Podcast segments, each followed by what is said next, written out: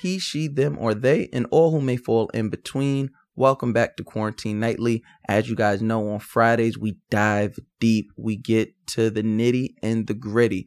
Um, today I would like to um introduce someone to the community and to the culture that you already know, but you may not know just how or why she is so legendary. Before we get into her story, I want to make sure you guys subscribe, rate, and comment to Quarantine Nightly. We are on all major podcast streaming platforms. We're on iTunes, we're on uh we're on Apple, we're on Apple Podcasts, we're on Spotify, we're on Anchors, uh all major streaming platforms were there. So make sure you subscribe, make sure you leave a comment, make sure you leave a rating. And if there's someone you want to hear me talk to on one of these Fridays, or if there's a story during the week you want to hear me cover, make sure you email quarantine nightly at gmail.com before 1 p.m. Eastern Standard Time in order for me to read the story. Once again, that's quarantine nightly at gmail.com before 1 p.m. Eastern Standard Time.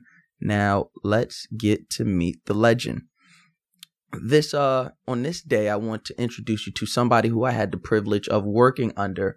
Um even though it was for a short time, I want to say like two or three months, it would still I still appreciate it because like I tell you guys all the time on this platform, this life and this career of mine and this path that I've etched out for myself, it has put me on collision courses with all the people I looked up to growing up, all the people who as a kid stealing the double XL and stealing the source out of um, supermarket uh, checkout lines. I would just read and see their names. I would see their names on TV on these quick bit documentaries that uh, or or these quick bit talking head pieces on MTV or, or MTV2 or BET. And so to be able to work for some of these people and be in contact with these people is just really a dream come true and it's no different today. Uh, we we got our we got ourselves the lady legend, um, a a a, a woman, uh, a Jack S. I don't even know a Jill of all trades. Um, I know. I was gonna say, is that were you gonna say a jackass of all? I'm sorry, ladies and gentlemen, my OG Kim, but you guys know her as Kim Osorio. Kim, how are you? Good, Mouse. Thank you for that wonderful introduction. Well, I, I, I try. You. I try to do my best. I try to make you proud. I don't want you to think, you know, those three months of tutelage went down the drain. Nah, I like to. Can I claim you now? I like to. I know there was only three months, but I like to claim everyone out there that soars. So please, please, you. please claim I see me. you moving. I, see I, you moving. There's nothing yep. more that would make me feel accomplished than to be able to say I come from that tree. Um, Absolutely. So what I want to talk to people about because usually we we tell these stories, right? We've told the story uh, or I allow people I I tell people stories using their words. So we spoke to Taxstone while being in Rikers. We st- we spoke to Stephen Dominguez. We spoke to uh, the the the Waffle House, the person who stopped the Waffle House shooting, James Shaw Jr. Now we get to talk to you. And a lot of times I build, uh, you know, I let people tell the story of who they were and who they are and where they grew up. But your story, your story is extremely special because I don't, I, I don't know if I'm right to say you are the first woman, but you're definitely the the first woman in hip hop media to to to have the type of notoriety and have the type of legacy that you had. Would I be correct in saying that? I mean, there were a lot of women that came before me, so I need to humble myself and, and, and give props to them because they paved the way. But you could say that. I mean, uh, today I'm in my Gemini twin. I'm feeling myself. So I like that. I actually like that. And I want to, I want to, um, just kind of comment on something you said. You said in the beginning that you would steal the source magazine I would. The... I, I, would steal it right out of the because my mom wouldn't buy it because she was super super Christian. So there was no right. hip hop media being purchased for me. So when I would see right. the source in the uh, in the Pathmark checkout line, I would take it and stick it right underneath my shirt. And my mom never she she would just see the the ma- the collection of magazines growing. She had no idea they were happening while we were shopping. I know, and and you know, it's, it's the the reason why I bring it up is because you know, you were sticking it under your shirt. There were a lot of people doing that. So we would sell, uh, uh, one of our highest selling issues was somewhere in the 500,000 issues a month, right? Wow. Um, but we used to always say that that 500,000 was more because the readership or the pass around rate for the magazine was I believe one to nine people, one magazine to nine people, because when you got the source, right? You know, it didn't sit with you. You passed it to your friend. Absolutely. You, you, know, you stole it from the, you stole it from the new, from the newsstand Mhm. or maybe not stole it, but you know, No, and then it. you pass it to your friend. And, okay. Mhm. So, and then your friend passed it around, right? Mhm. And then, and, and when you were done reading it, it, it, you know, it traveled. So that's like nine people to every magazine. So we used to say our readership is in the millions and we knew that every month consistently because it was the place people were coming to to get these, you know, authentic real hip hop stories that you ne- you weren't necessarily getting that from a lot of other magazines. It's part of the reason why I wanted to work at the source. All right, so let's talk about it. You, um, you know, just because we do have the relationship and and and uh, in the bond, I know that you actually studied to become a, lawyer. So, Yes. in in the year 2000, when you began working at the Source magazine as an associate music editor, who was that? Who was that walking into those doors, and, and how did you even get that job, or, or how were you even considered Yeah. for that job? Yeah, my friends were taking the bar exam and I was going to work for the source. Go figure. But I think I think you might. they were won. like, I'm, I'm gonna take this job over here. Uh, it was something that I had wanted to do for so long. Like uh, coming up, I think I started writing somewhere around 94, right? So Right. for me, that was a long six years before I got that job absolutely. you know, 94, I wanted to work for the source. I'm in college. I'm writing. I'm, you know, I'm meeting writers, meeting editors, trying to put my voice in different magazines and make the connections that I had and use the access that I had to land those big features. But it was a competitive game. right. And, um, I'm, I want to say the first person to give me an assignment at the source, I want to say it was Elliot Wilson. I'm pretty sure it was Elliot. Elliot was one of the first people that assigned me, you know, stories, right? And, Mm-hmm. um, it may have even been some of the other publications he was working for, but I know for the source, it was Elliot. And then from Elliot, it was Carlito Rodriguez. It was Riggs Morales. Like they were all there. Yeah. They were there before me and, but I was writing. And so when the position, when Carlito took the editor in chief job, he offered me, you know what's funny? I, I, I don't tell this story a lot, but in 99, when I Oh. graduated from law school, I, I went hard to get a job and Elliot offered me a job at XXL, um, as the lifestyle editor Okay. and I took it. And within like what after doing that for a month, Carlito offered me a job at the source. And I was at a, you know, like I was like, oh my God, do I just leave? Cause Elliot was building his team at XXL. Right. He was building his team. I was there. Let me tell you, it was four of us for a month. Elliot got the job at XXL. He gave me a lifestyle editor position. Bonsu was there and Vanessa Satten was there. And they, uh, I don't know if they were interns, but they were younger, you know, like, and they were coming up and he was building the team. And within a month, the source offer came, you know, and I was like, what am I going to do? But the source was the source and Mm. it was in the music department.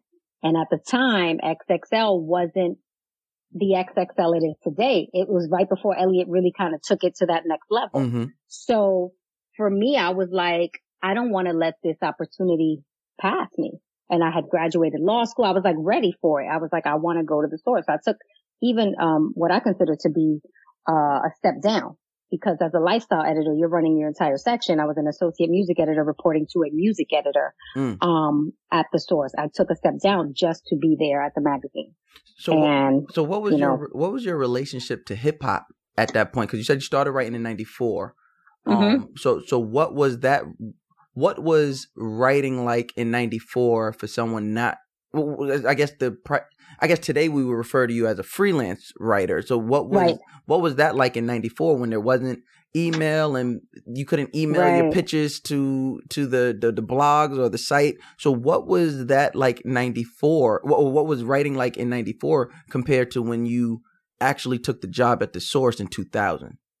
Oh, very different because here I didn't even know I wanted to be a writer, right? I Mm. just, I grew up in hip hop. I grew up in Castle Hill. I don't know if you're familiar with the Bronx. The bro- uh, But- unfortunately, oh, you from the Bronx? no, no, I'm from Long Island. I, So what I, you mean, unfortunately? I How know you it- want to shit I- on my borough like that? I know you don't live there now. You don't have to tell, I still rep the Bronx. that is born and raised, okay? Now, granted, yes, I wanted to get out, but we should all want to get out, right?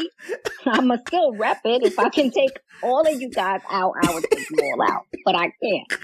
I love the Bronx. Okay. Like, I, you know, my experience there and what I, you know, what I know that that's what's in me, right? Mm-hmm. And we're a certain breed. Like when I see other people now, especially as I'm older and I like, even, even, the, you know, some of the OGs in the game and they're from the Bronx. I'm like, ah, you know, I get it. I know, I know how you think.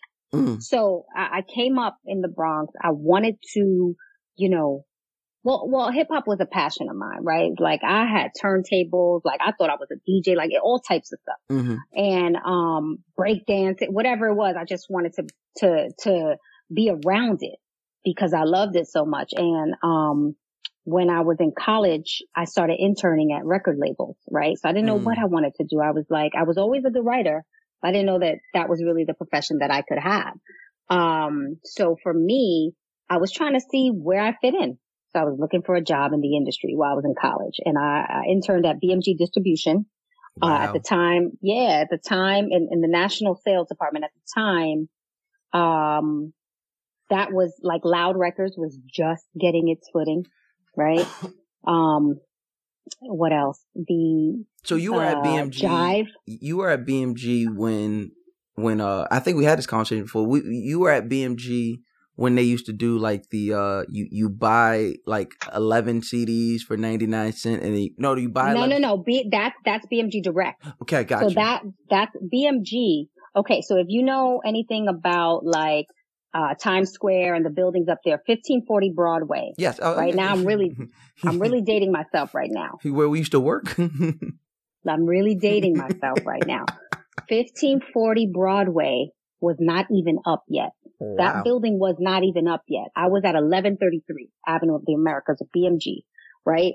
The labels that were under BMG, Jive Records, um, you know, uh, Loud Records, RCA, Arista, um, and, and a lot of the boutique hip hop labels were just getting started. So Mhm. I was learning about the industry just from being my, my first week at, at work at my internship was the release, was the release party for, um, Midnight Marauders. wow And the woman I worked for was like, you know, she, she wasn't into rap like that. She was like, you want to go to this release party? And I was like, oh my God, yes, you know, and I remember being there was like my first taste of being in the music industry because being from the Bronx, a lot of people that, you know, I watched on video music box and I listened to on the radio, you know, they were around. They were from neighborhoods I was familiar with, but I wasn't in the same space with people. You, you know what I mean? And mm-hmm. when I got to BMG, like my first week there, it was, you, you know, they were, I was in the, the department responsible for selling the music wholesale to, um, to the record stores. So all of the artists came through, right? So the, Mm. you know, I remember like the perks that I had there just as an intern, it was like mind blowing. I went to see James Brown. He was on a, a label called Scotti Brothers Records. You know what I'm saying? I went to, you know, album release parties for, uh, um, you know, what I just say, Tribe Called Quest. You know, like, and, and it was packed. I remember Right. that. It was packed. I think this was 93 or 94, somewhere around there. So I, um, you know, I, I, I learned a lot, but I also was given access, you know, and I, I, I use that because, um, I use, I'm sorry, my daughter was like, she was, she was, she was in good. and out and she was, bye, love you, bye. I'm like, come on, I know you can hear me talking. Mind you, can I just, can I just go off on a tangent? of course of course Yo, I was just working out in my basement, right? So when I work out, I'm loud mm-hmm. and she does a radio show for her college. Mm. And she literally texts me like, can you please keep it down?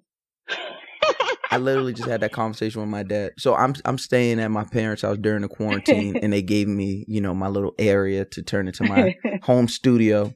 And uh, I just bought my dad a, uh, a, I not bought um JBL uh, Bose. I forget which company Bose. They J, I'm sorry, Bose has just uh, just reached out and sent me some stuff. So of course I give it to my dad. yeah. And so Yeah. literally as me and you get on the phone, I just hear I, I hear it ramp up.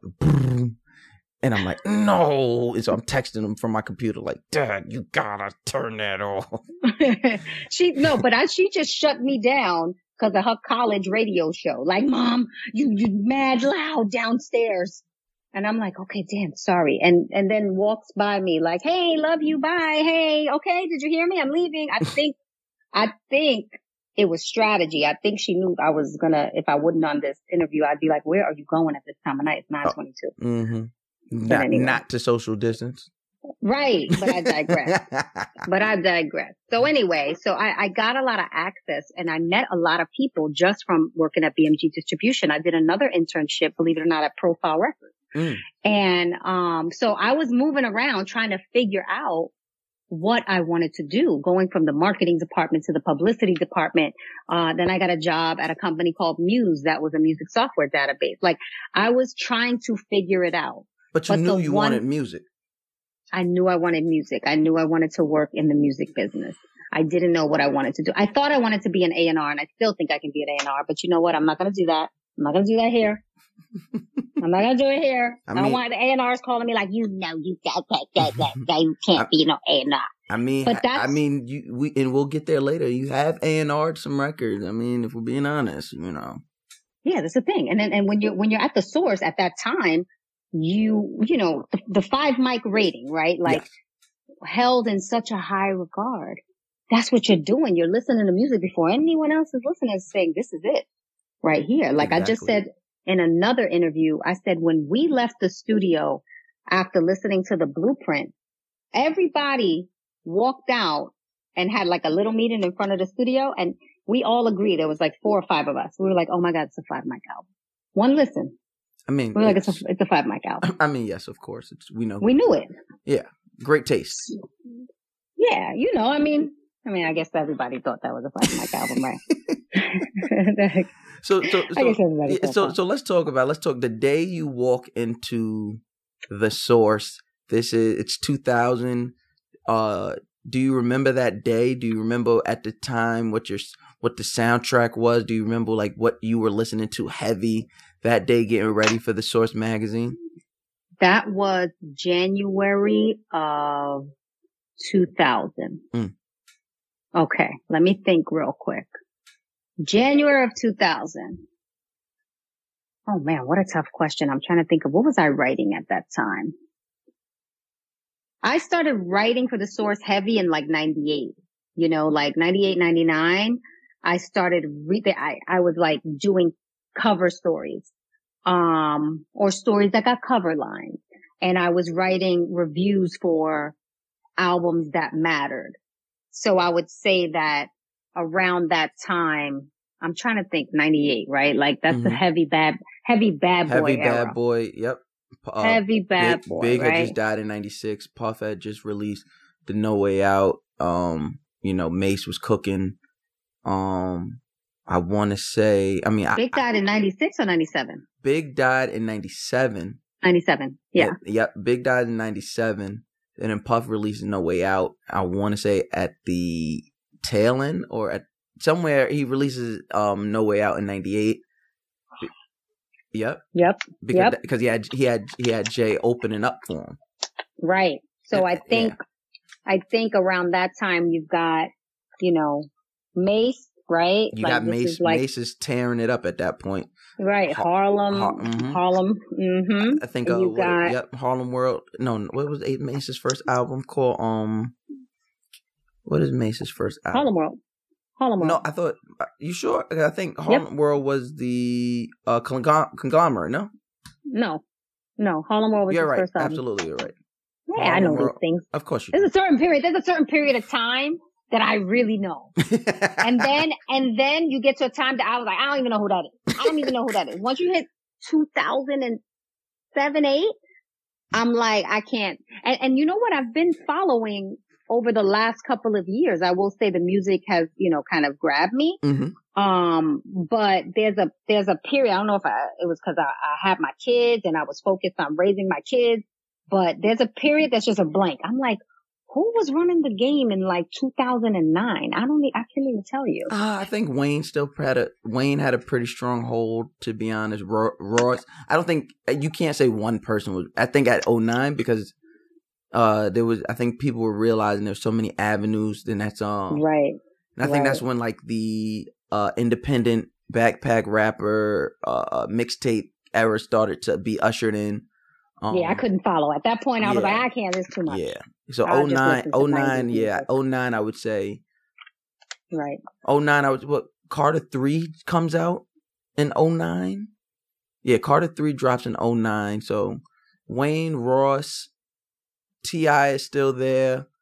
Yeah, I don't think. Yeah, it's all a, it's all yeah. a blur to me. It's all a blur to me. I'm like, okay. I I, I mean, I, I I was at BET, mm-hmm. so maybe it, you know, maybe it wasn't different, so much of a blur. Yeah, different side of things. But but yep. you, but you say you were writing you were writing um about these these impactful albums in in 90 yeah, yeah, yeah. I think i think right before i got to the source right before i took that i had just the, the i had just wrote the foxy brown story. So i had just wrote a big story on her that was in the you know one of the or maybe that was the year before. Well it might have been the year before because i i did two foxy stories and that was unheard of Mm. Why? When you, once you write a feature, back then it was like, you kind of got to give another writer another chance, right? Um, want the same perspective, the same POV. Mm-hmm. I remember, I remember writing two and I, I think it was by request. I think she requested me to, like, I never, here's the here's the interesting thing. I'm gonna say this and I'm gonna leave it alone. Okay. I'm gonna leave it alone, Mouse. Okay, I'm leaving it alone. Here's the interesting thing. There was a time where my okay integrity mm. was questioned based on people that I knew or had certain types of, you know, maybe people thought allegiance to, right? And mm. I always say this. I said, I say, when I came in the source, no one ever asked me about how cool I was with Foxy. Mm. That stories. But no one ever said, you know, like, well, you can't write that story because, you know, she requested you. They can't. No, they just let me write it. But it's, it's interesting to, to look at something like this from a woman's perspective 20 years later, and this is a different topic. This is a different podcast. This is, we won't do this because I know there's a lot happening online right now. This is a different podcast. I, I, no one ever, have, no one have no, to be. We're here. No one ever said, "Are you giving Foxy a favorable article?" No one ever asked me that. We was riding around Manhattan, how Bentley. And, and let right? me let let me let me be uh let me be the guy that does this because this is Friday and this is what we're here for. We have time. Mm-hmm. Mm-hmm. Why, if you if you were if you were just to take a wild guess, why do you think that is? Because the industry was was and possibly still is very sexist. So, and this is a like I said, this is something that I've had I've dealt with firsthand, right? And I took my job so seriously. I wanted to you know, write articles. I didn't want to be biased. I didn't want to, you know, I wanted to be fair, right? I think one of the Foxy articles was like a Q&A. Okay, we'll do it as a Q&A, right? I wanted to be fair. I don't want to be biased. I never wanted to be questioned about my integrity, but I'm just looking at the magazines and the timing and you're like, Hey, when you got to the source, what'd you do? I wrote two features on Foxy. Two. Right on the, right as soon as you got there. Uh, well, I had written one before I got there. Okay. They, they assigned me. And then when I got there, and I'm not sure what year that cover was, but I remember, you know, and, and Foxy, when, when she was going to do her book, commissioned me to do her book. I mean, it, it didn't work out, but you know, it's another story. You know what I'm saying? Like that, I'm just kind of laying the, the groundwork for the conversation about sexism mm. right? Because when I left the source, obviously, and it's been written in my book and things happened, you know, people questioned and I never interviewed any of those artists, but people questioned my integrity. How could you as a, an editor, right? How could you as an editor, you know, sort of get that confused, mixed business with play? But no one ever asked me about Foxy Brown. No one ever asked me about that. Like no one ever questioned whether, you know I'm saying, I was a biased, you know, I was biased when I was writing her stories. Never a question. Um, but well, well, well, let me let me ask you this. So now looking back, and I'm pretty sure you didn't like have this revelation at in 2020, but looking at 2020 and what you know about the game now and mm-hmm. the the many levels and plateaus you stood on since then, the the young girl entering the source in 2000, how how did she look at the? Let me ask you. Yeah, let me first ask you. How did you look at the game because you had been you you know you you did a stint at Double XL and mm-hmm. Vibe, mm-hmm. um, but you you were at the source. So how mm-hmm. did that young girl entering the source look at it? And then how did it begin to? And then what did you begin to experience once you were there? Like, and how did yeah, and how did that right. contrast?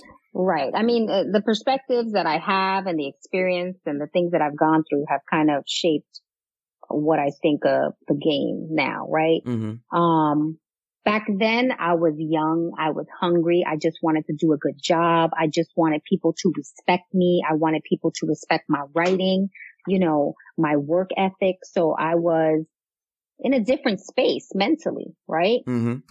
Look at, you know, and, and we were the source, right? So we had a lot of, we had very close relationships with the artists. Um, the uh when you look at the game now, you see everybody's friends and it's good. It's all good. Yeah. Everybody's friends. That's my that's my man. That's my man. We're doing an article. Hey, can you come on my IG? Let me let me do an interview with you. And they give the interview to their friend and it's all love. And I have no problem with that if you do your job as a journalist. I have no problem with that, right? Um, but I think back then, at the time of the source, there was that, there was that line that had to be drawn. Right. Right. Like we were two floors up or three floors up. I can't remember from Loud Records at one point when we were at 215 Park Avenue South. Mm-hmm.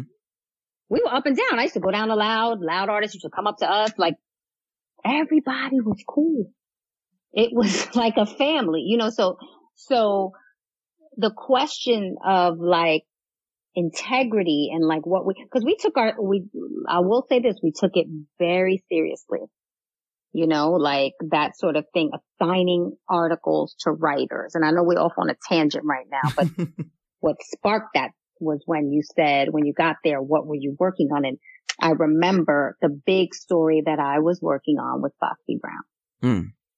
That was the big story. And that was, I think, what was that? Chyna Doll? No, Chyna mm. Doll was the first story uh-huh. I did. And then I did a story in Broken Silence where she's on the log. Remember that cover? Yes. Yes.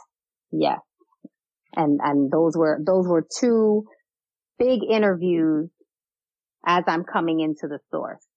So it was a Foxy. I, I remember if I'm thinking back to the year of 2000 and the and the articles I'm doing and the things I'm writing about. It was the Foxy cover that I did and the Wu Tang cover. Hmm those were the two big interview, big stories that I wrote in the year 2000 when I got to the source. And, and what is so, what is your reception like when you get there? It was love. Like the people I was around, and mind you, I kind of I came in, I came in in January 2000. I must have been so happy. I, I got pregnant. Okay. I had a baby in October. I just want to, just want to, she just walked out the door. Just want to make that clear. I got hired in January. I had a baby in October. You do the math. That, that so yeah. I was happy and living and you know what I'm saying? Like enjoying life. I was living in Brooklyn at the time, around the corner from, from Biggie's uh, block. Oh, so you was in Bed Stuy? Right. Well, technically, we used to say Clinton Hill, Clinton but Hills, I guess you could, no. you can you, call you, it Bed Stuy. You, were in Bed Stuy, okay? Okay, I'll accept it. But I remember I, it was a thousand dollars for that apartment to live there. And at that time, Oh man. I was leaving an apartment in the Bronx for $450 a month. Okay. I was willing to take or pay an extra $600 just cause I needed to be in Brooklyn where everyone else was. Mm. Who You can't work in the industry and not be in that neighborhood. when you said there. everyone else, who are some of the people you're seeing on on your I don't know, who, the people you're seeing on your commute or on a typical Saturday, Sunday, fun day type thing? Who like when you say everyone, who are you seeing in this neighborhood? So in one building over was Sacha Jenkins. Wow. In two blocks down was Elliott Wilson. Mm. you know what I'm saying? This is the community. All right. You turn the corner, you go down the block, there's Selwyn Hinds. So I knew that people who had achieved a certain level of success, and I'm just naming a few, but uh, when I say everybody was there, everybody was there, right? Like, you know, I had a, a, a housewarming party or a party when I first got there before I got moved in, a party for my, my best friend's birthday. Um, and I had just moved in. There were no, there was no furniture in my apartment yet. I had a party and I didn't even know anyone in the neighborhood, right? But I met a bunch of people. I, I met Benny Boom At th- my- wow. housewarming party. Hmm. he didn't know me, but he came through because guess what? Somebody having a party. So, you know, this industry was thriving in that, in that like 10 block radius, right? Like everyone was there all the time. And I knew coming from the Bronx when I really wanted to make that, you know, that leap, to take that leap, right? And to really focus on, on, on becoming what I wanted to become in the industry or at the source, I needed to be there because Mm. that's where everybody was. And so I, I moved and I ate that 600 bucks But and then I got pregnant. oh, wow. So you, you kind of needed that 600 bucks back. I did. I did. I would have been so much better in the Bronx, I tell you. um okay so now you're at the source there's a great reception now I want to talk about what was the environment in in there what because it's still very hip hop at the time it is still very hyper masculine masculine so what is it like for you as a woman an associate music editor working in that type of environment at that time like, you know, it's interesting. You say it was hyper masculine and it was, but I was too young to understand it. So I always felt like I used to say, someone told me I write like a guy. Someone told me that. Um, oh, you write like a dude. And I was like, oh, that's great. You know, I, I really thought it was a compliment because I could have these type of conversations. I didn't realize it was alienating the, the woman's POV wow you know, like to tell me you write like a guy. No, I write like me. you write I'm like Kim Osorio right Right. But this is how I feel, right? Like this is, this is what I like. And there's a lot of women out there like me that, that love hip hop, that understand the culture, that study the culture, that are knowledgeable in it. You know, I meet women today that they have all this knowledge of music and hip hop and I, and I love it. I'm like, wow. But the, the perception was that that was a male thing. This is for the guys. This is not for, you know, but we were just as much a part of it as the men were, but I didn't understand that back then. I thought it was like, oh, it's cool. I'm hanging with all the guys, you know? So when when you're starting to get these things, uh, and I guess to to to not double down, but to for to build on that, when did you realize that that was a problematic thing to say? When did you realize that was alienating the women's point of view? I would say some, you know, once I took the editor in chief job and once I started to experience things as a woman where, um, you know, it was undeniable, right? Like I knew this is, this is happening to me because I'm a girl or I'm not being treated a certain way because I'm a girl. Like that's when I, it started to all come to fruition. How long and how long were you there? How long were you at the source before you uh became editor in chief? So I was there for two and a half years. And then Carlito resigned. And when he resigned, you know, they were trying to figure out who was going to take the position. And, um, I'll never forget this. I don't know if I talked about this in my book, but I was the music editor and Ray Benzino came in my office and he said, I'm going to give you the job. You're going to be the editor in chief. Now, and I was like, now at this time working for uh, Benzino, Ray Benzino, have working for him. What was that like in at that time? What was was it very obvious that he wanted to be a rapper too, or, or like what was because you hear so many different stories. So, mm-hmm. as somebody who worked directly under him, what was what was it truly like working for him at that time? Okay, so when I first got the job at that time, I didn't realize how closely I'd be working with him, right? Because I didn't know he was an artist, he was a rapper. Everybody knows that. Um, he had a group, but I didn't realize, you know, how much control he had. And um, and I don't want to get too much into this mm-hmm. because it's it's a very interesting story that I believe will be told yet again, um, in a very detailed way with all of the players involved. Okay. Copy? Oh, so, I got it. I got it. Right.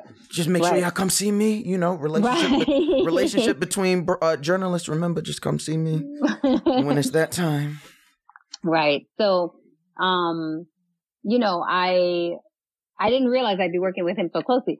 So he came to me and he's like, "You're gonna be the editor in chief," but nobody knew yet. Nobody knew yet. So I was like, "Oh." It, it took like a, another month before I got that job. So it was like, you know, whatever you think is, is the right decision, that's it. So I had to navigate that with the team because no one knew I was going to get the job. I was a music editor. There were other people up for the job. So, you know, I think it kind of, you know, drove a wedge internally with our team because everyone was vying for position or trying to figure out who that person was going to be. And I don't really think people thought it was going to be me. Mm.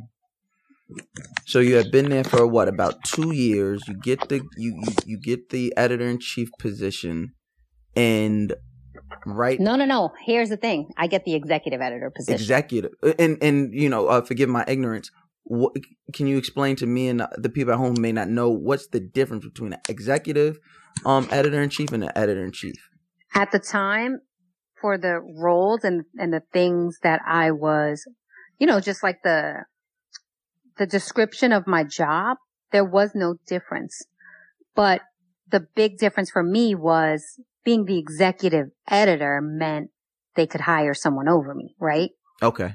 So for three months, I had to prove myself, but I most certainly moved into the editor in chief office. and they said I could, so I did. and, and how did everyone begin to interact with you once you had that position? Was there like a was there was there some pushback? Was was was there like a little mutiny? Did, did, were, yeah, yeah, yeah. Were coworkers yeah, you, now upset? You heard the stories, Mouse. I, I mean, you I heard, heard I heard them, but I didn't hear them from you. So you there know that just that's just fodder to me.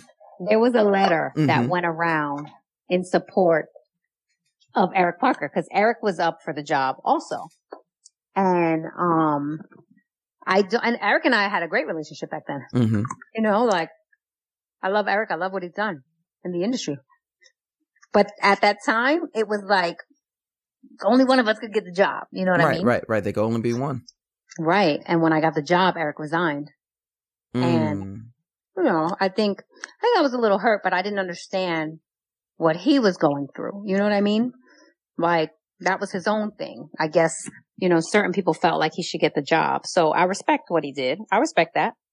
I respect that. But you couldn't let it stop what you had going on. Nah. You know, I had to. Is it bothering? I'm chewing. Can you hear me chewing? I just want to let you know I'm keeping all of this. I'm keeping all of this. Um, you're chewing. The chewing because I, I got chew- cashews. I'm eating cashews because I'm trying to really diet. I get it. You, it's fine. You're only okay. supposed to remember Nick. Remember Nick said you're only only supposed to eat eight. Eight cashews. Mm-hmm. Only you're only only supposed to eat eight. It definitely says eight per serving. Yeah. No, no, no, no, no. this says 20 pieces per serving. Oh, Because these are the raw ones. These are the ones with no, you know, I mean, if you eating cashews and coated in honey and sugar, yeah. hey, I but don't, they're I don't know how you I don't know how you just eat raw cashews, but uh let's talk about your time as uh uh the editor in chief or executive I'm sorry, executive editor in chief in September 2002 Jay-Z Roc-A-Fella on the cover under your leadership that's one of the magazine's highest selling issues. It is the highest. It, it, but then you also had okay, and then you had the second highest as well with Ja Rule and Murder Inc. Mm-hmm. It is you do highest. this you do these two back to back or yeah you do these two back to back now what N- now what Now what is I'm the like, why can't I have the editor in chief title? Now let me ask I you got Jay Z on the cover. now let me ask you that how do you get how at that time right because I, I i i know now like i know uh or at least through this quarantine it's showing me okay my name got some weight i could reach out to this person and get this interview Right. or right. I, I could reach out to this manager and they're like, oh yeah, of course, of course. I can't I, I can't imagine it for you know because the industry was so new at the time. Like we were we were still learning as we were growing. So Yeah. how do you get a Jay Z and Roc-A-Fella? How do you get Ja Rule and Murder Inc. on the cover? Now we're still the source at that time, Mhm, right? So when mhm. you say, how do you get a, a Ja Rule? That was easy, right? Because we're the source. Mm, So how do you not get a Ja Rule, right? Where else are they going to go? The source is the number one magazine. mhm, The, the, the, the thing with Jay-Z was that September 2002, highest selling issue of the source magazine, um, a year after the World Trade Center, mhm. It was one year, a year after the Blueprint album. Um, Jay Z had not done the source because of some internal politics between the source business, the source awards, whatever it was. I don't have the details. Mhm. I think you do. And- okay. Jay Z. I might have a little, but I don't want to get it wrong. You know what I'm saying? Like I'm Right. like, oh, I can't Right, remember. right, like, why were they not fucking with each other? So they had Jay hadn't done anything since I don't even remember maybe 97, 98. He hadn't done anything, and he um and this was what time was this? It's September 2002. This is September 2002. I'm trying to think of. Remember, there was a time where Jay was just nonstop. Well, this was around that time because uh, not um, Blueprint comes out, and even on 9-11, it still sells Yep. sells crazy. Um, Yep. there's sti- Roc-A-Fella is cooking, so I think State Property is either just no State Property. The, the first movie had came out already, so you're you're seeing Rock you're seeing Rocawear, Roc-A-Fella, the tours. Um, him and Dame are literally Yep. plastered all over our TV screens Yep. and Jay is really becoming who we know Jay as today, like just as as this elder statesman in hip hop. Yep. So, um, how do you get them on the cover? You, well, I knew Jay and Dame Mm-hmm. back then. Um, so I would say I definitely, I, I remember my conversation with Dame. It was like very, it was a, a very Dame conversation, but you know, knowing Dame, I was able to kind of maneuver that, right? Like, so one of the things I think that was problematic was whatever drama they had with, with, you know, between the source and Roc-A-Fella, um, at certain, at a certain point becomes all about ego, right? Mm-hmm. mm-hmm. I almost think I got him on the cover because I picked up the phone. And I was like, listen, I need Jay-Z on the cover, you know, uh, and, and I don't remember, I don't remember what the conversations were on the source end, but I think it, it was more of like, if we could get Jay back, right? Mm-hmm. you know, in, in the source's good graces, of, of course we want that, right? Like we're, you know, it was undeniable. It was time. And he had gotten the five mics a year prior. So we were kind of working on schmoozing that relationship to kind of, you know, to get to a good place. I remember, and I don't, I'm going to have to Google this.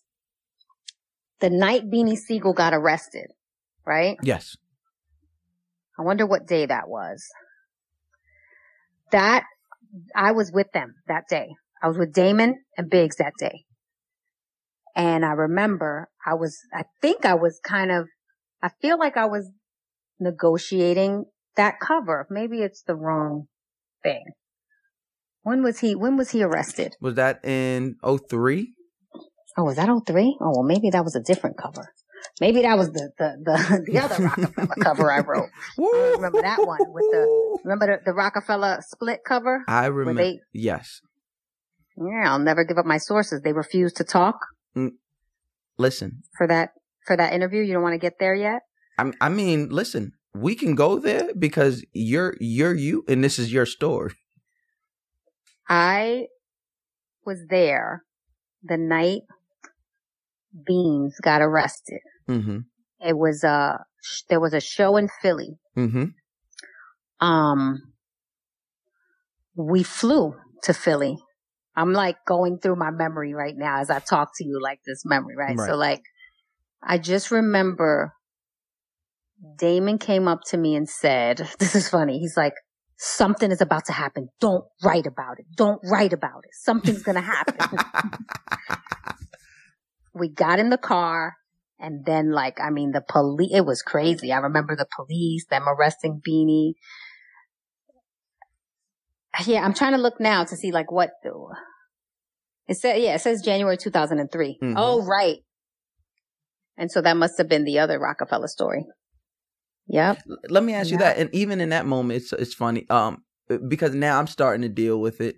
Um, probably not to the level you dealt with it because just the different mediums, but how is it being friends with rappers, being friends with these these high profile celebrities in our culture and then still being someone who reports on their lives. So what is that what is that uh uh what is that intersection that, like like yep. when Dame has to come to you and be like, "Yo, don't write about this." Like was that the normal? Was there right, a right. level of friendship but I still like some guard up? I think it was the normal. I think people won't admit it was the normal. Um, but I'm always like, I'm like, oh, it was what it was. You had to make a decision, right? You had to, I gamble relationships. Let me tell you something. There's some relationships I just don't care about. I'm like, I don't care. I got to do my, do my job. Oh well. Mm. But I'll tell you to your face, like, don't tell me don't write about it. because I'm going to write it down, you know, but I think especially at that time. Can you think of one story or, or one story in particular that that happened? you like what? What relationship did you did you? Yeah. I I don't want to say. I can't say. We gotta talk off because you know what it is. I'm older now. Yes, absolutely. So I would hate to like Re- reopen that wound, or, or even, yeah, yeah, I don't because I look at it like you know, especially with the internet and the way the stuff travels. Like people, you say something and then all of a sudden it's all over and you're like, you, you opening up a can of worms for what? Like, mm. and the last thing I want is for somebody to be like, can I curse? Of course. Yeah. Somebody would be like, bitch, that was 20 years ago. and then, and, and, and, and then I'm like, you just call me a bitch. You know what I'm saying? Like, that's when the Castle Hill come out. right. Now we have a whole another thing just because I'm kind of reminiscing on, damn, I remember that time such and such yelled at me and we got into an argument at the club. You know. Who, who was watching it? No, I was just playing. Exactly. and that's the thing. People to this day, I don't hold grudges, right? But there's a certain level of respect that I have for people that just always did good business and always were respectful. And I carry that with me. Like they call me for favors. I'll look out for them. There are, you know, I have very strong relationships with certain people and some people I'll do, I'll do a lot for. Let's just say like I will hold you down, right? And, and even if you think of about what I do now, mm-hmm. right, in reality TV, Absolutely. and I'm, you know, I'm coming into the space and sometimes some of these relationships have to resurface because we're all kind of still in the game. We're still here. Um, there are some, I'm not gonna, I would put my job on the line for certain people in the game right now. Mm-hmm. Like I would be like, you know, and then that's not everybody and it's not a lot, but there's people out there and they know who they are that I would, you know, bow out of my job. Like I'm not doing that to so and so because I just, you know, my relationships are that important to me at this time. And those, some of those relationships have, you know, been translated or, or have translated into checks and to get money together. Like you know, and I see that and I see it with a lot of people these days. And then there's some people that I'm like, I don't care. What y'all want to do to him? Put him right up on the board. Put it right up on the storyboard. We're going to ambush him in, in the scene next week. There you go. I thought y'all was cool. No, we're not really that cool. I don't care. It's my job. It just, it is what it is. It is. And I, and I'll tell you when we get off the phone, it is what it is. You know what I'm saying? Mhm. Like, and, and, and that comes from dealing with people for years and years and having a certain level of respect for people because I know the way that they handle business and the way that they move and have been moving for years and years. And a lot of them, you know, it shows just in their longevity and their success, you know, and then you have other people that, you know, they on Instagram walling, but 20 years later, I'm like, he's still, he's still a fool. So, so what was it like working at the source during the uh during the the the Fifty Cent beef with uh, uh, uh with in uh the Em- which pulled Eminem and and Benzino into it? What was it like working uh, Oh, uh God. there? It was so bad. It was hard for me. It was hard for me, Mouse. it was hard. I went to bed at night like, Like, was there any fear for safety? Like, were you scared that the the G Unit guys were gonna ever come? And I I know that sounds so like white to ask, but it's like it's, it's- you don't know what somebody's mind state is in that moment, right? And we know, especially at that time, especially you and you with your with Yeah. your yeah. history of the game, you know, being in the industry when we lost. Uh, at that time, you you were there when we lost Pac, when we lost Big, when we lost Jam Master Jay. Um, Mhm. uh, uh, I, I mean, you were. I'm guessing you were. a- You had to be a fan when we lost Scott La Rock and all these other Mhm. uh, uh n- names due to violence. So, like, were you ever scared that uh, uh G Unit and, and guys were G Unit and company was going to storm the building? This is supposed to be a serious question, right? Yes. um, I want to be serious. You don't even look. I'm trying not to be the other guy right now. All right, let me be this Be the guy. other okay, so listen. There was never a. Uh, I I was never scared. Gotcha. I was never scared. Um, and that's not to say that I shouldn't have been. You just weren't. You know, as an adult now, I mean, not that I wasn't an adult, but I was young back then. It was Mhm. exciting. You know how many shootouts I was in? You hear about it? Yes. I want. Yes. That's what you hear. what was the first shootout? the first shootout was at a, I hate saying this because this, okay, well, the first shootouts I was in was like, you know, and the, I, I, lived in the Bronx. So Mhm. there were various like things in the neighborhood. Like you can come down the block and hear the gunshots. So whatever to that. But I mean, the first shootout at a club, it was the, it was a club called the Capitol on Mm. 61st Street. Oh, but it was rocking. Cause I went back. I went, definitely went back after the shootout. It was, it was Kid Capri DJing. Okay. Um, and it was, that's just what happened back then. You know, like people just started shooting and you ran out the club. It was, it's a horrible thing, knock on wood, because, you know, I was at the red zone and there was a shootout. hmm Um, and this is all before I got to the source, right? This is in the nineties. Right. You know, I have friends that were at that, that, uh, city college. I have friends that went to city college. I wasn't there. And then a week before that Club New York shooting, I was at Club New York. I used to go every Mm. Sunday. Mm. That Sunday, we didn't go. That Sunday, we didn't go. So like, you know, it's not to say that I'm not afraid of gunshots, knock on wood. Of course, like you hear gunshots and, but, and, and it was serious. There was people coming, you know, there were, there were, how do I say it? There were guns. there were guns around, but I never thought anyone, th- I never thought anyone would, would do anything to me. And maybe that was me being naive, Mm. you know, cause really like they could have kidnapped me and be like, you got your, we got your editor here. Right, right, right. No, seriously. That's why I really asked that because I'm like, this is a time before. Well, I won't say before because CB4 showed us that uh, you know, the the fake gangsters was always here, but this was a time where more or less the the heightened sense of danger was was very real. Um, Mhm. and I'm guessing you're you're doing interviews with some of these guys and they got the entourage and the guns got to be around and it's how is just uh, uh, at this time a mom how are you just even being able to just keep your head on and just get the interview? Being in, being ignorant. Um living life on the edge. Uh the only way to live. the, the remember when they they uh shot up death row? Yes i remember. Oh the next week i'm like a uh, i'm like an addict. I went i went to interview him. I you was, went was, to interview Suge Knight right after Death Row gets shot up. yes, horrible, right?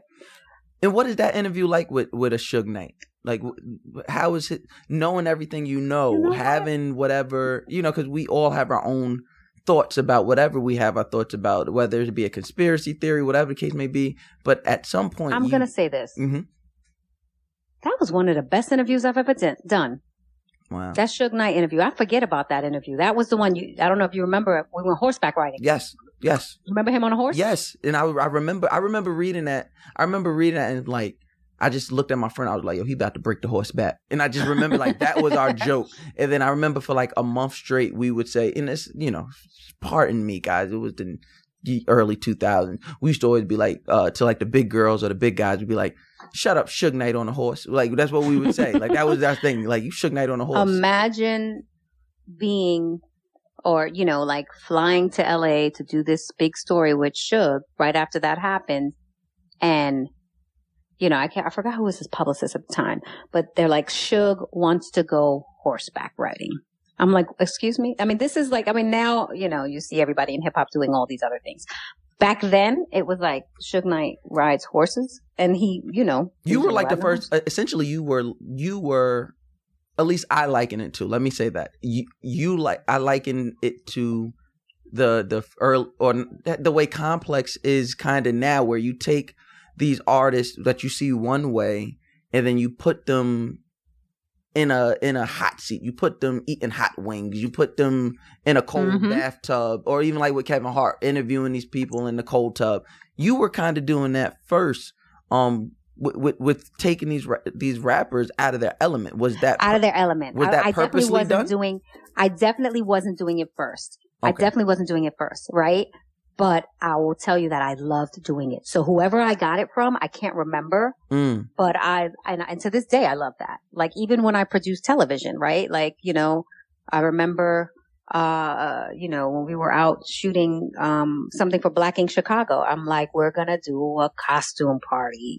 you know what right, I'm saying? Right, like right. those sort of fish out of water things. I think that they add, especially, you know, because we consume so much content that type of stuff adds a different layer to what we're doing. So I definitely wasn't the first, but I know that I was addicted to it. So it's like every story that I approached, every cover that we did, I always wanted, I, it, you couldn't just, you know, put someone on the cover and for me, I'm like, no, no, no. What are we going to do? You know what I mean? Like I need that moment on the cover. I need, I can't, I can't just do a portrait. Like I always wanted something big or something going on that's something that I just, you know, it's just my style. You know what I mean? Let me ask you this. How dark did the dark side get for you? How dark did the dark side of hip hop get for you? Everybody talks about it from the, the the video girls to the rappers to the people around. How dark did the dark side of hip hop get for you? I don't know. I don't know if I understand that question. So, so, like, you you know how there's with some artists there's drugs. With some artists there, or, or, not even just artists. With some people that's been in the industry, there's drugs. There's women. There's mm-hmm. abusive relationships. There's mm-hmm. th- there's there's all of this that happens. I won't say under the guise, but because of the world you're in.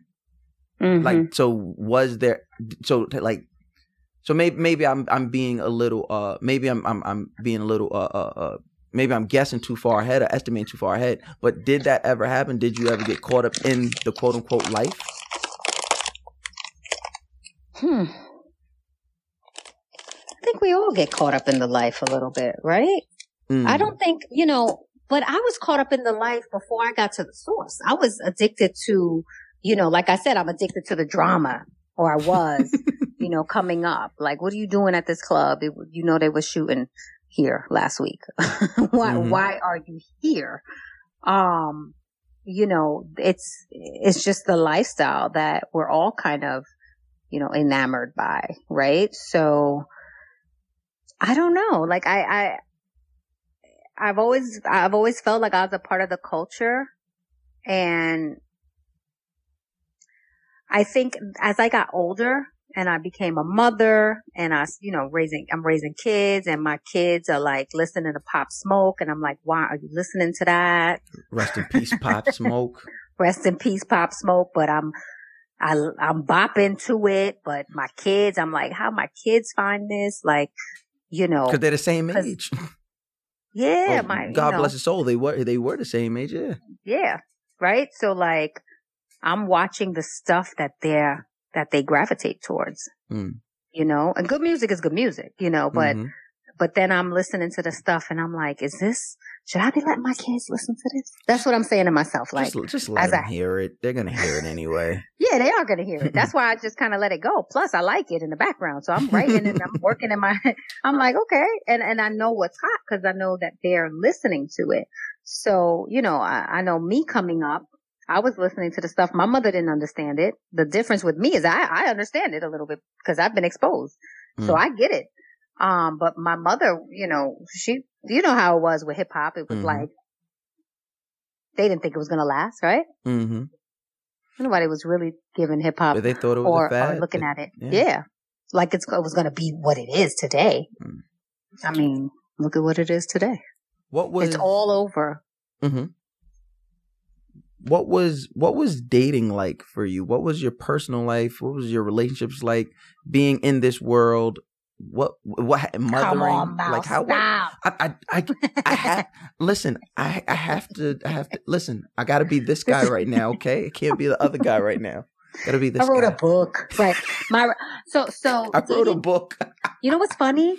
It, I talk to my best friend all the time. We were like really enjoying the lifestyle and, and we talk about the nineties, right? Mhm. And just last night we had a conversation. She'd kill me right now because a lot of people know who my best friend is, right? Like, you know, they, I mean, they just know her.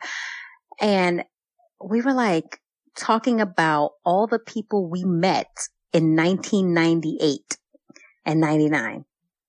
And we were laughing. And I was like, did we meet all those people Give me give me in like that give short me like, amount of time? No. Give me like three people you met. Just No. met. You met. You can't tell me who you met. nope. Oh my goodness. no. But, but, you know, it was, it was part of, yeah, because met will, will turn into implying something else, right? It was, it was, it was just part of living in New York, being in the right places, you know, working in the industry.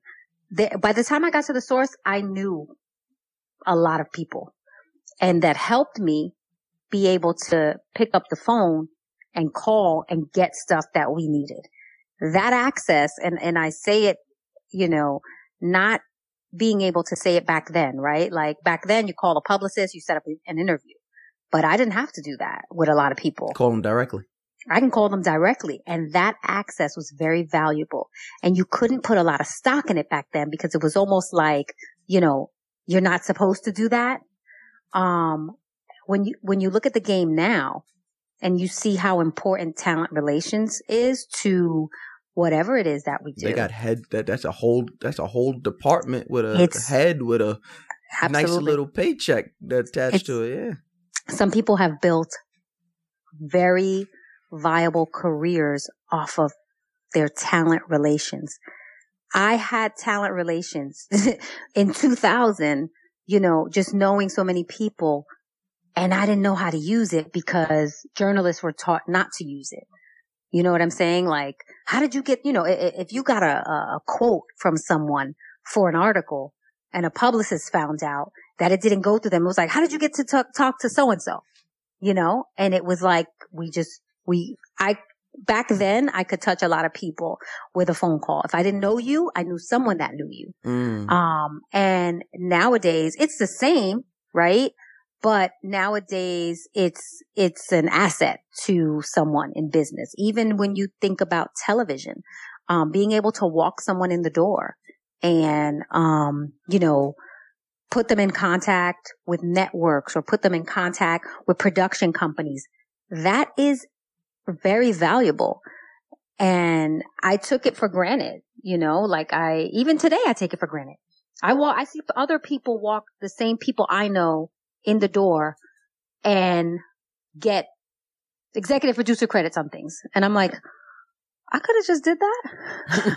yeah, I was like, oh, you wanted so and so's number? Had to call. That's my people, you know. So it's it is it's it's it's just a part of the game these days. And um back then, I didn't understand how valuable it was. It was just like, oh, I'll just call so and so, or I'll call my friend who knows so and so, and I'll get this done. Um, you know, and that's what it was like.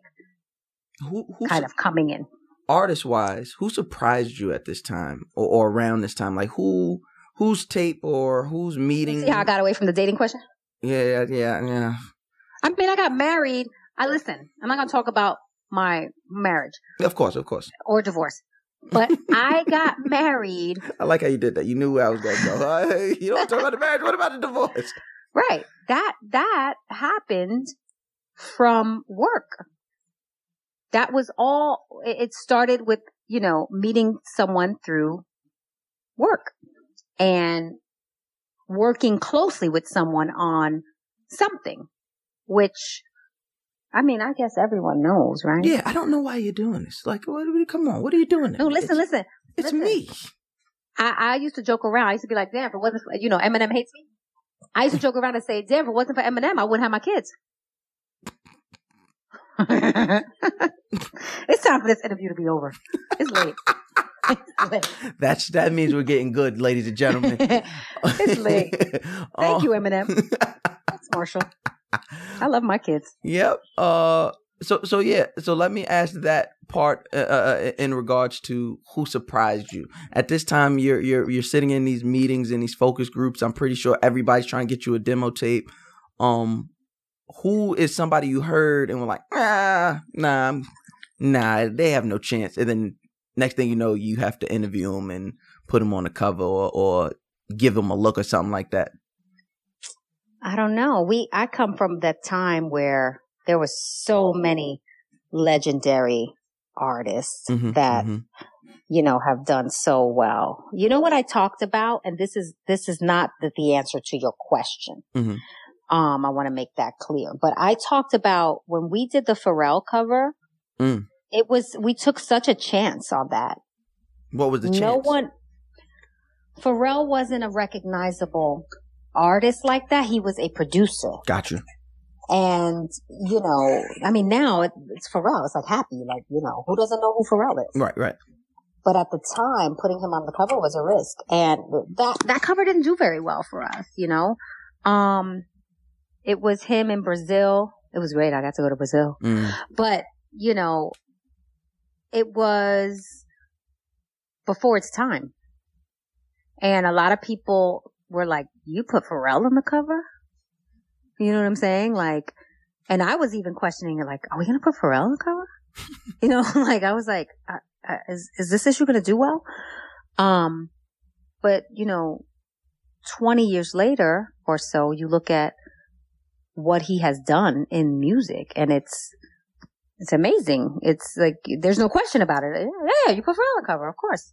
Right? But back then when we were making those decisions, you know, sometimes we took chances um not really knowing what the outcome was going to be just because we did believe in the talent. Mm. You know?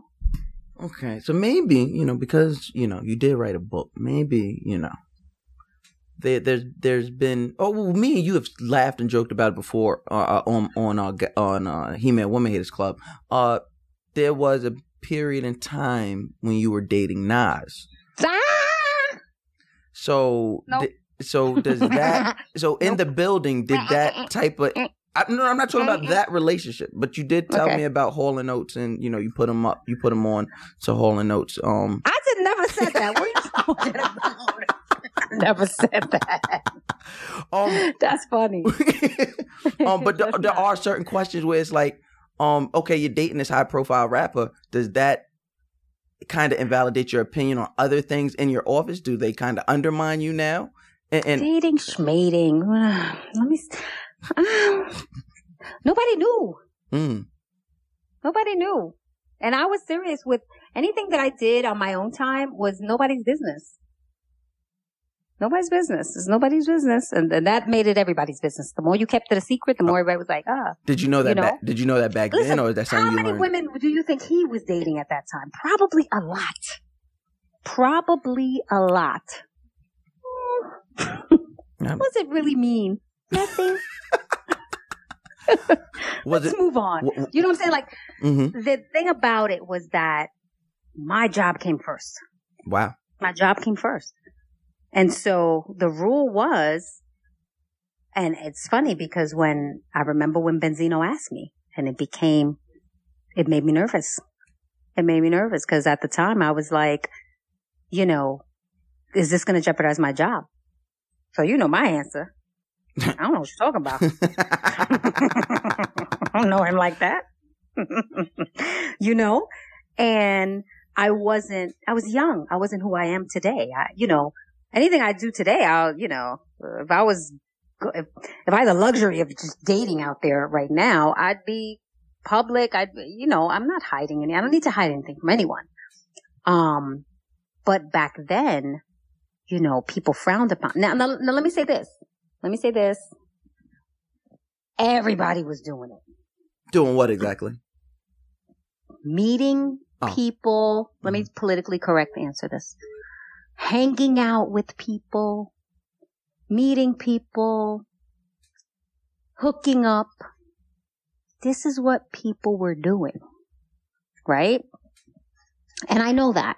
And I've actually had this conversation with a couple of girlfriends hmm um, about people who won't talk about it. Now it's like it's it is what it is. It's, it's, it's accepted now, right? Right. Whoever can date whoever or see whoever or you know, it's it's all good. But and don't make this a headline because this is bad. Headline. This is a podcast. you know, it's, I had interviews before where people ask me and I'm so honest about things or I'm so like open. I'm like, yeah, this happened, that happened. And all of a sudden it's the headline. I'm like, they think that we spent an hour, we had an hour conversation. That was, that's, that's what you got from my career.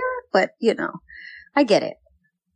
no, no, no. I think- I think. I think. Uh. I think. I think you. Uh, you're just somebody who who who I, I I do like you were talking earlier. I think um you showed me a few other people. It's like certain relationships. It's not. It's not for that, right? Like if we had, especially in this new space, it's like you know the the people get to hear this conversation from someone they might have looked at like folklore, like somebody who, wow, they're really real and they're talking to mouse about this, you know. And I think, like you said earlier, you got to value relationships and you got to know, you got to you got to gamble them. And I, don't- I don't. Let me tell you something, Mhm. Mouse. And I, and I, and I, I say this, you know, as comfortably as I can say it hmm hmm at my age as an adult. There was a blackout in 2003. Yes. right? I was fortunate enough to get home that night because, um, my friend, her car, my car was up in a garage. They couldn't get it down. She had her car. We got home, you know, it was like, oh my God, you know, it was, it was, it was a time. It was like, it was crazy back then. The next day, when I tell you about the things I heard that happened in that office, in my office, on my couch, with people in the office together. you know what I'm saying? Mm. This stuff was happening. And I'm, I was like, my mouth was like dropped, like what? And It was too hot reckless. for all that. Ugh. it was hot. It, It, was too hot. was. Ew, they haven't. I had to wipe my, my office down with Lysol the next day because I didn't know because people were, t- it was, it was beer bottles on the floor. I said, what the hell happened in here? Everybody's like, oh, you know, huh? There's such and such finding this and that in, in the couches. And it, look, I'm, I'm, to each his own. I'm just saying there were full fledged relationships going on at the source. Do you think that helped? Co-workers. I don't know if it helped, but it's human nature. Right. It's human nature. Right. So, you know, for me, when I left the source, when I was, when I was terminated, right? That I read an article recently that someone sent me and it was, it said something about, you know, these relationships. And I said, that would never fly in 2020. You could never even print that line in 2020. Mm-hmm. You can't say that have nothing to do with the case. Mhm. That has nothing to do with it. And if, if someone, if someone printed a line like they printed about me in 2005, right? Which line are you talking about? That was an article that said something like, you know, Osorio is filing this case, right? Mm-hmm. The source says this about her job performance. Um, you know, it was very controversial back then. Mhm. And then there was a line that said, you know, like, you know, there's rumors that she was involved with industry artists. You can't say that these days. Absolutely not. you can't say You'd be that. you'd be big canceled. You'd be me too. Super. Um. And that's what I went through. And I, and that's why it's such a, you know, an issue for me when I do interviews because I'm like, this is human nature. There was, you know, nothing really out of the ordinary happening with me at the time. It wasn't that big of a deal. It really wasn't. There were a lot of other girls, but I think it was the way that the industry portrayed it mm, you know, they, sh- they, they, they put a light on something that had nothing to do with the topic. And I, it was because I was a woman and I dealt with that. And, and, you know, I mean, it was a learning experience, but you couldn't do it today.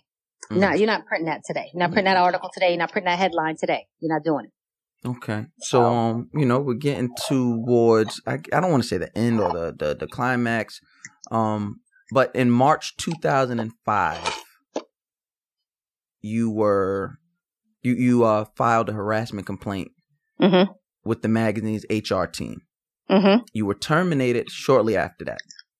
Mm-hmm. As soon as Ray found out. What what was the reason for the oh, are you one yeah, what was the reason for the the complaint? Like what was happening at that time where you were like, "No, this is this is ridiculous. I'm not taking this." So the culture, you know, had gotten, and this is all documented. It's all in Mhm, the case, mhm, right? Like, mhm. you know, there were a lot of um, allegations in the case, and you know, you can go back and see them. But it was just getting to a point where things were out of control, and I, I always knew they were out of control. I had gone to law school. I had, you know, looked at like, or taken courses on employment. law. I knew it wasn't right. I knew it wasn't right, but I had talked to an attorney about it um about a year before. And I don't think a lot of people know that. But he was like, you got to file a complaint. Mm.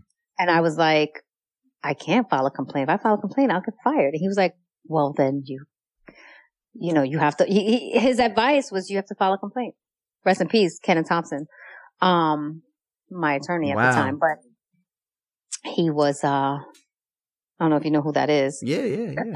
Yeah. Um, but, um, amazing attorney, but I went to Ken and, um, I talked about it a year before and he was like, you gotta file a complaint. And at a certain point, I just felt like enough was enough and I filed it. And, uh, maybe it was that I was at a point where I wasn't afraid of the outcome anymore. At this time, You know what I'm at saying? this time you had interviewed what Jay Z, LL, um, Wu Tang, Kim, the two Foxy covers, Mase. Like at this point, you were kind of like, and I don't want to speak for you. I let me ask. At this point, after doing all that, were you pretty comfortable? Like even if I got terminated, I I I'll fall on my feet. Like I'll be fine. I'll go somewhere else. I was at a crossroads, but I don't know if I thought I would be fine. I didn't know what I was going to do next. But, um, you know, I don't know how long I was the editor in chief there, but most people, the max was like two years, right? At the source, like Mhm. two, two and a half years. I don't know if anyone had a longer, um, I was going on three years. Yeah. hmm I was going on three years. So, um, you know, it, it was just, things just had come to a head. And I forgot what was the, you know, the straw that broke the camel's back and made me say, I'm gonna send this email, you know, but I did. Mm. And then, you know, they were on a plane and Ray called me and, hmm the rest is history. What did that call like? What did that call like? Where he calls you after finding out? What what, what is that call like? I don't want to go there. Okay, okay, okay. It was interesting. You know, it's in my book. It's in my book, but you know, it was Ray being Ray. Um, and, and, and that's, that happened such a long time ago, you Mhm, know, like even him, like I don't have any feelings, like, like, you know, any bad feelings. I've spoken to him. It's, it's all good. It is all good. You know, I think we both understand just the legacy of the brand and it's bigger than anything that happened between us back then. It was just, it was in a, you know, a very important time in the magazine's history, Right. you know, and we all played a part and, you know, So yeah, so just you know to quickly bypass that. So you know you were terminated, and after that you you filed suit. Um, you know I'm not going to say the dollar amount. I don't want people in your pockets, but you know, uh, yeah, because I didn't get that anyway. Most people know I didn't get that. right, exactly. Um, so you know you, you you then after that after some time you return four years later when uh Mr. McMillan acqu- uh purchased the, the Source magazine or at least purchased their debt. Um, you Or seven years later, even. Was it seven? Uh, Might have, it was a I while. I remember me personally. I remember you coming back in 09. Um, No, no, no, no, no, no. I was at BET. I was at BET from 2006 to 2011. I went back to the source in 2012. mm, Now, So- maybe in 09 because I always had a great relationship with Londell. mhm. So I'm sure whenever he took over the magazine, I was supportive of the brand. So I okay, got you, probably, got you. maybe I, I, you know, I went to events and things like that, but I went back in 2012. So now at 2012, you come back in backpack rap, blog rap. You come back to print as quote unquote when people say it's dying. What I know. wh- What was the thought process behind that? Did you was there unfinished business or Yes. Okay. It was, it was unfinished business. I wanted to, you know, just kind of be associated with the brand in a positive light. Um, but I also, and I think it was an interesting time just from a business perspective.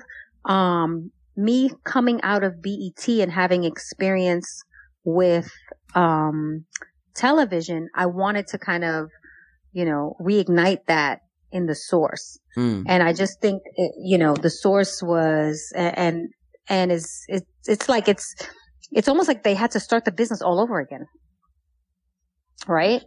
Um, and it, it, it just wasn't ready for that, you know? Um, but that's, that was the thought process behind me going back. Mm. It was like, yeah, you know, I want to come back to print, but I want to help you know, kind of establish the brand just digitally. And I had come, you know, from BET. I was in digital for a while with BET. Um, you know, like I just, I wanted to be back at the brand in a positive light A and brand that you help build. launch. Yeah. And help launch all of the other platforms, digital, television. Like, you know, that's, that was the, that was the thought process.